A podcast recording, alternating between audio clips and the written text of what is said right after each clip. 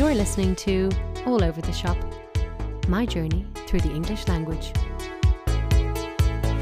So they've taken the English language, but they've looked at some of it and they thought, no, no, I think we need a little bit more explanation. Yeah, you guys made it so that people don't understand it. That's stupid. That's not smart. We've made it better. in a form of gobbledygook, of stentorian, sesquipedalian sentences that nobody can ever understand. Well, och, well, there's going to be a good wee bit of snow.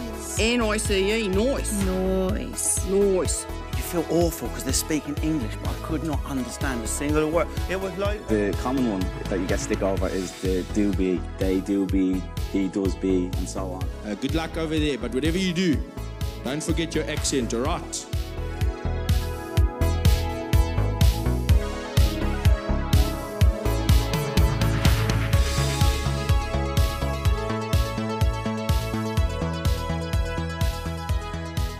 Hello and welcome to the third episode of All Over the Shop with me, your host, Barbara Feeney, here again in my bedroom in Dublin, in lockdown.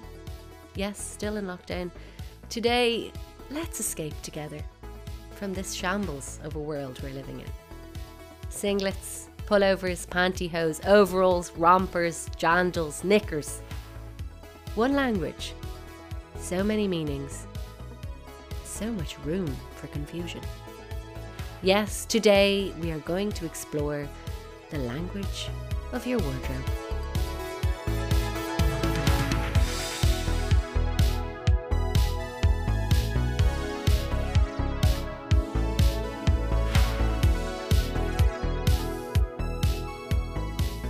But first, a little feedback from my keen and enthusiastic listeners from across the world. Across the world, can you believe? Thank you for listening. So, apparently, well no, not apparently. This is this is true. This is true. Google Maps in other countries have more accents than we do. So my Waterford listener, who's in New Zealand, she got in touch with me, sent me a screenshot to show me the options that she has. And there are so many more. Not only are there the bonk standard type of English from the US and the UK, there is also Canada, Kenya, New Zealand, the Philippines, South Africa, and Tanzania. What the fuck? Seriously? Why don't I have that? It might be something to do with my Huawei phone. We'll get to that another day. The scone scone issue really got people going. And what I liked is that it got people questioning themselves. People were asking me, getting in touch, saying, Do I say scone? Do I say scone? And I had one listener in Dublin whose father says scone. Can you believe that? I mean, I wouldn't be surprised by people north of the border who say scone. That's what the research said. But a Dubliner saying scone, questionable. And I don't like to bring politics into this podcast, but I have to. Because this week, the deputy leader of our country, Tánaiste Leo Varadkar, said this in the Dáil. and I am sorry for the controversy and the annoyance that my actions have caused. Yes? Did you hear that? Once more.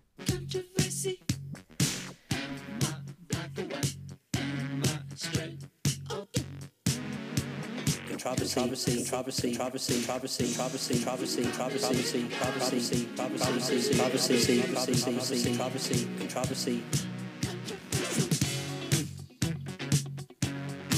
to say, I was really shocked and taken aback. I was cooking my dinner, listening to the Dáil proceedings on the radio, and he said this. He said controversy. He's going to be the future leader of our country. That's not leadership.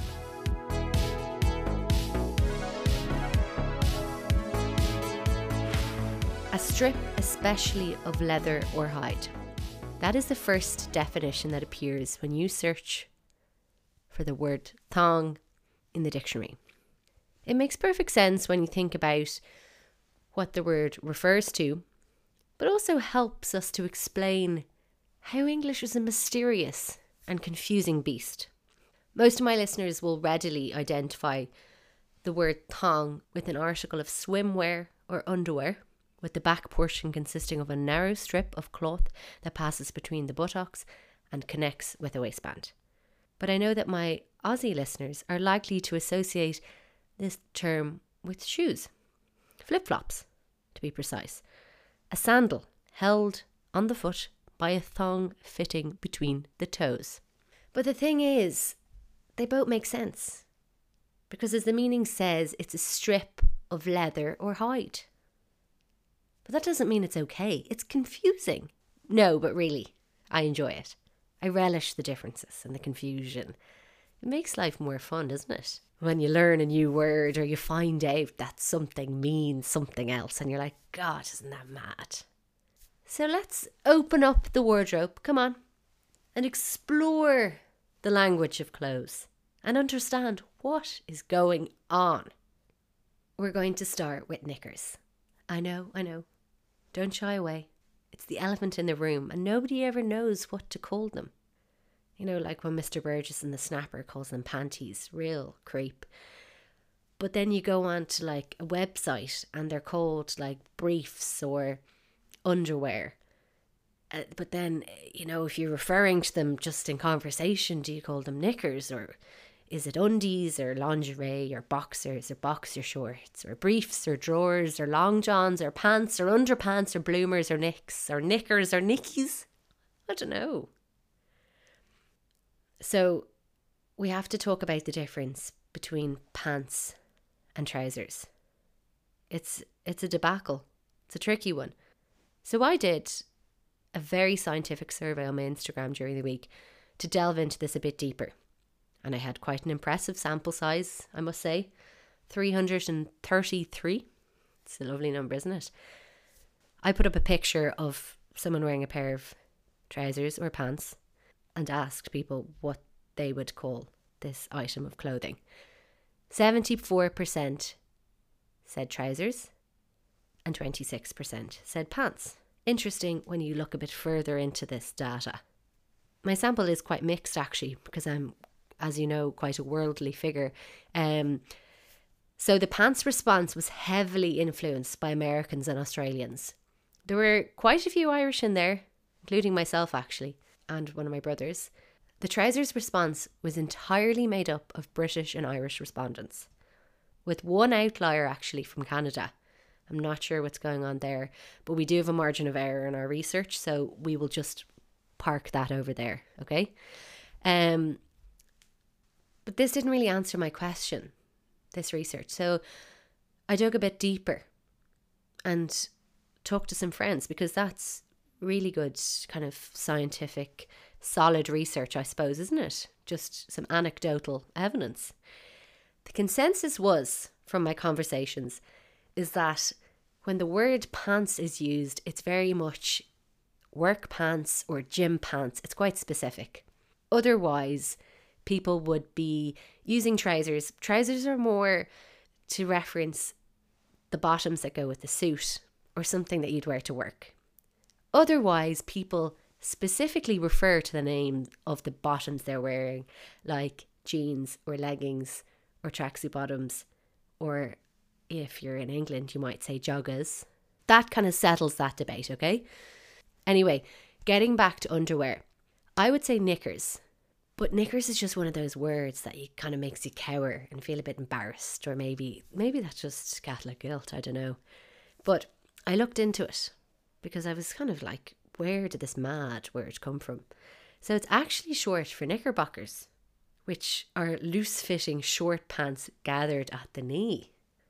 So I don't think we're actually wearing that garment anymore. I'm certainly not anyway. My favourite word for underwear actually is not widely known. I'm not actually sure anyone uses the term except one person I know. And that word is gunners. So the backstory, it's so eloquent actually and clever. So, as football fans will know, the Gunners is the nickname for Arsenal. And because you wear underwear on your arse, you can call them Gunners. And I suppose you could further interpret it as the underwear are protecting your arsenal. Sorry, maybe that's a step too far.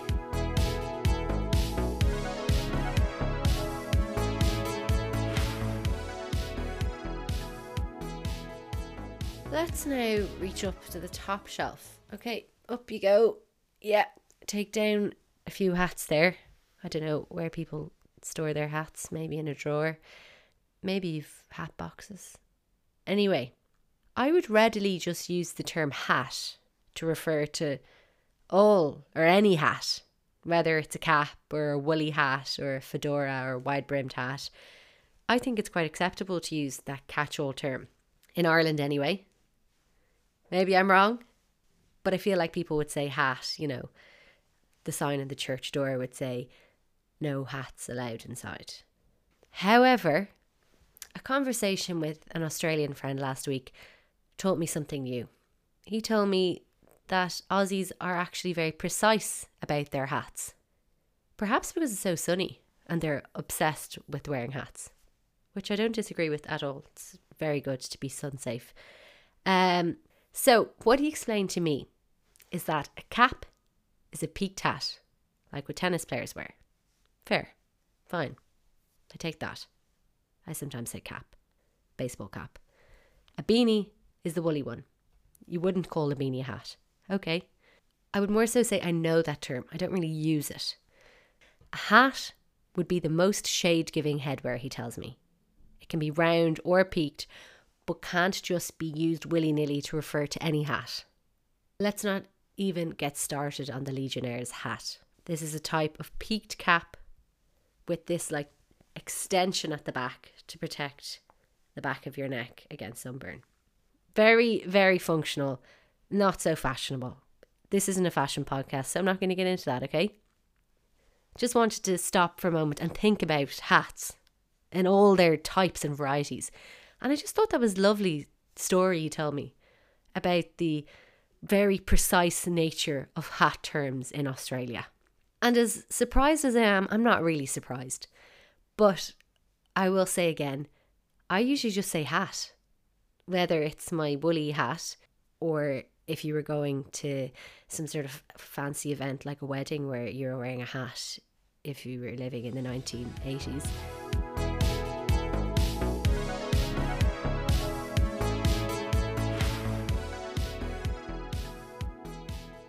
I always knew shoes was going to be a controversial one, particularly the following varieties wellies, runners, and flip flops. Otherwise known as gum boots, rain boots, trainers, sneakers, thongs, and jandals. The Americans don't beat around the bush. They say rain boots. Does what it says in the tin. Not very inventive. Grant, won't dispute it. But today I'm going to lobby people in Ireland to take on the term gum boots from our good friends in New Zealand. There's a bit of a theme running through the podcast today. A lot of love for New Zealand. Wonderful country. Um, I prefer to wellies, I must say. I know I think the Aussies also say gumboots. Listen, correct me if I'm wrong. As I said, I'm not perfect and I am open to improving my knowledge of wardrobe words in English. What's lovely about the term gumboots is that the background to it in New Zealand. There is this farming town called Taihape in the North Island, and they proclaim themselves to be the gumboot capital of the world. But the term gumboot in New Zealand, uh, so they actually think it derives from the 19th century from gum diggers who wore this footwear, or perhaps because the boots were made from gum rubber. That's where it came from and then the term is often abbreviated to gammies. Let's go back to Taihape for a minute, this small town on the North Island in New Zealand. When you get to the town, I've never been there, I've just looked at pictures, I've read about it. There's this gigantic iron gumboot that you can climb up on. Maybe you think, oh, this is so random, they have this gumboot. But no, it's not random because it's as a result of a fictional character. So there's this Kiwi comedian called John Clarke. And he often played a fictional character named Fred Dagg in his TV sketches. And Dagg was meant to represent the stereotypical farmer in New Zealand, or in Clarke's words, a Kiwi bloke. That sounded a bit Australian, didn't it? I'm trying, I really am trying to get better at the Kiwi accent. I promise I, I'll do my best. Like many farmers in the region, Dagg wore gumboots on his feet and Clarke had to choose a hometown for Dagg, and he decided on Taihape. So Taihape just took full advantage of that. They even have a bloody song about gumboots. Righto, kick it in the guts, Trev. Gumboots they are wonderful. Gumboots, they are swell. Cause they keep out the water and they keep in the smell. And when you're sitting round at home, you can always tell when one of the Trevs has taken off his gumboots. If it weren't for your gumboots, where would you be? You'd be in the hospital or infirmary. Cause you would have a dose of the flu or even pleurisy if you didn't have your feet in your gumboots.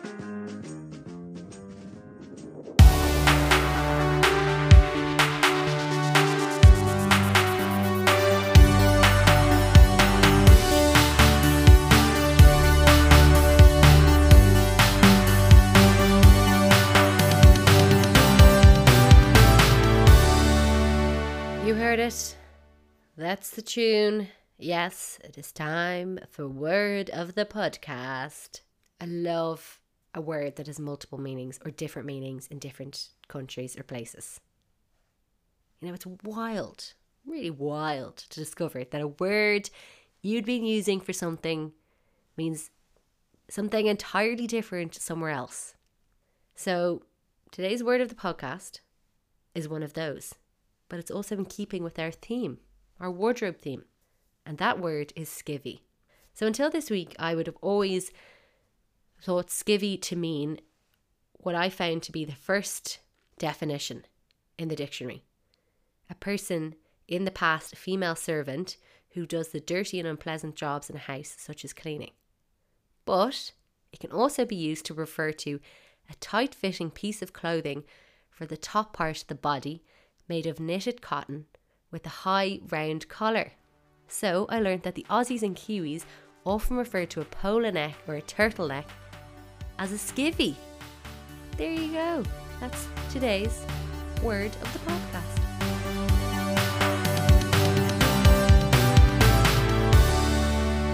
For today's pronunciation peeve, I want to get into the double O, or the OO, or the OO. So this week I started investigating the double O, and I just have so much sympathy for people learning English as a foreign language because it's such a complicated nightmare. I mean, one website I consulted for information for my research said the following The most common pronunciation for OO is the sound OO. This happens in words like zoo, food, moon, loop. Another common pronunciation is uh, like in book or cook or foot. Another pronunciation in some common words with oo is all, like door, pour, floor. But here's a little zinger. There's no way to know by looking at these words Really, the pronunciation of a word has to be memorized when you learn the definition of a new word. It could be food or foot or floor or flood. And on top of that, there are even more pronunciations of the double O. So, like cooperation, yeah, it looks like cooperation. And then there's also the double O in words like brooch, brooch, piece of jewellery that you wear on your lapel. My pronunciation this week, it's not really a question, but it's more of a jibe at the person who created this ridiculous sound and rule and messed with people's heads. You know, so there's boo, easy, ooh. But then we meet boo's cousins door, flood, brooch, book, cooperation. They all look the same with their cute little double O, but they certainly don't sound the same. So let me ask you this if we say boo and zoo and food, why do we say book and cook? So this week's pronunciation peeve is book. Is it book or book? I know that there's some people still out there in Ireland who say book. I have always heard people say book and cook, and it would always give me a bit of a laugh, and I'd say, that's gas, the way they pronounce that. But now it all makes sense. I don't blame them. Boo. You see boo, and then you add a K. It should be book, not book. So, what do you say? What do you think? Get in touch, please, on Instagram at Babs Feeney or on Twitter, Barbara L. Feeney. So, listeners, that's all for today. Thank you so much for listening and sticking with me. And do get in touch and let me know about your peeves or your ideas. The podcast is now available on lots of platforms, including Stitcher, also on Spotify, Apple Podcasts, Google Podcasts, wherever you want to listen. Thanks for reviewing and listening. You guys are great. See you next week. Bye bye.